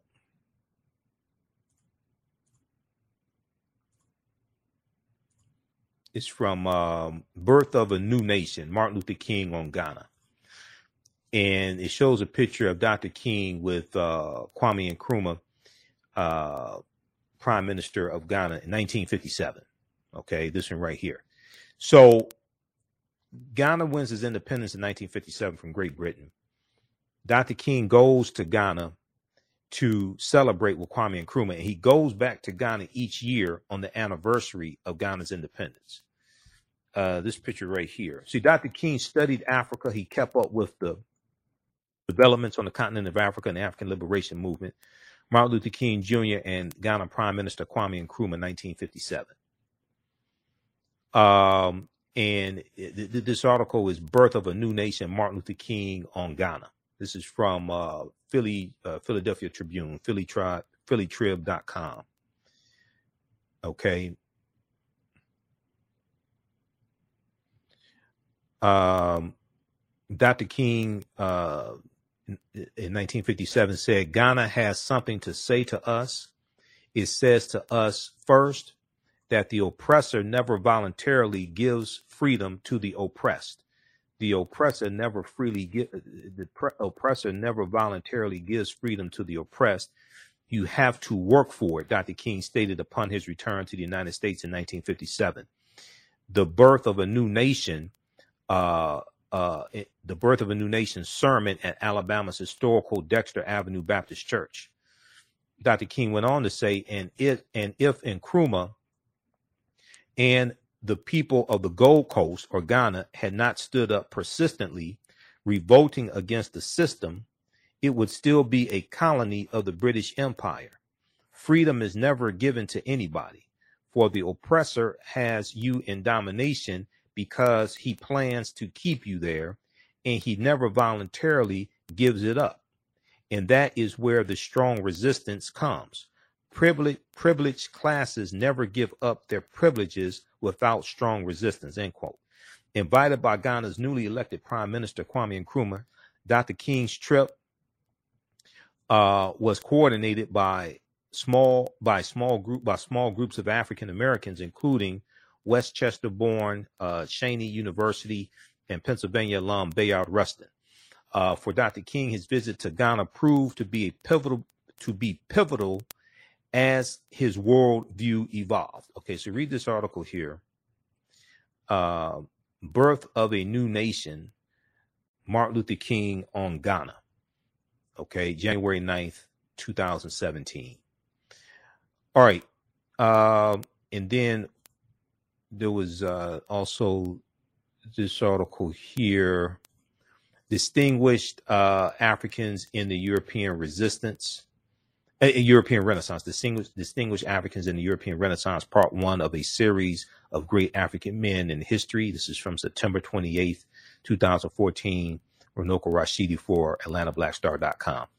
All right, look, we have to get out of here. Uh, be sure to register for the 10 week online course that I teach on Saturdays. Uh, this is from the Civil War to the Civil Rights Movement and Black Power, 1865 to 1968. 1865 to 1968. And we, we also deal with the African liberation movement on the continent of Africa and how these movement, movements were connected. Uh, we deal with history from 1865, the last year of the Civil War and the 13th Amendment and slavery ending. We go throughout Reconstruction, 1865 to 1877, through the Jim Crow era, late 1890s, and Plessy versus Ferguson, 1896, into the new century, um, we deal with the Great Migration of 1915 to 1970. Six million African Americans migrate out the South and up north. Uh, we deal with World War One, World War Two, the Red Summer 1919, uh, the impact of the uh, great pandemic, the Spanish flu pandemic of 1918, 1919, and 1920, when the U.S. loses 675,000 Americans to the Spanish flu pandemic, pandemic, the great pandemic of 1918. We go through World War One, what happens after World War One, and we deal with the GI Bill, the New Deal, all of that, deindustrialization of the inner city, building of the uh, suburbs, uh, African Americans being locked out of a lot of these government programs to buy homes in the suburbs as well. Uh, we deal with the uh, civil rights movement, Black Power movement. Okay. So visit our website, AfricanHistoryNetwork.com, and scroll down the page. You'll see the information for uh, the radio show. Our radio show, we're here six days a week. And uh, click right here to register here. It takes you to the next page. Click on enroll. As soon as you uh, enroll, you can start watching uh, archive content that we have. And uh, the class meets on Saturdays, 3 p.m. to 5 p.m. Uh, Eastern Standard Time. 3 p.m. to 5 p.m. Eastern Standard Time. Um, and we do the sessions live. You can watch from around the world also. Okay. And you can see me. I can't see you. So you can be in pajamas what have you. you. You don't have to worry about getting dressed up or anything like that. Click right here on enroll. As soon as you register, you can start watching content. Classes uh, on sale $130, regularly uh, $80. All right. We just posted a link here. You can register for that. Uh, we have to get out of here. And also, if you want to support the African History Network, dollar sign the AHN show through Cash App, dollar sign the AHN show through Cash App. Also through PayPal, paypal.me forward slash the AHN show. This helps us keep doing the research, stay on the air, keep broadcasting. We're here six days a week. Um, this helps us pay some of the bills, etc., finance the show. All right. And this is our official Cash App account, dollar sign the AHN show, S H O W. Um, and it shows my name, Michael, and it shows my picture there. These other ones here are fake African History Network Cash App accounts. All right, we have to get out of here. Remember, at the African History Network, we focus on educating, empowering, and inspiring people of African descent throughout the diaspora and around the world because right now, correct wrong behavior is not over till we win. We're kind forever. We'll talk to you tomorrow. Peace.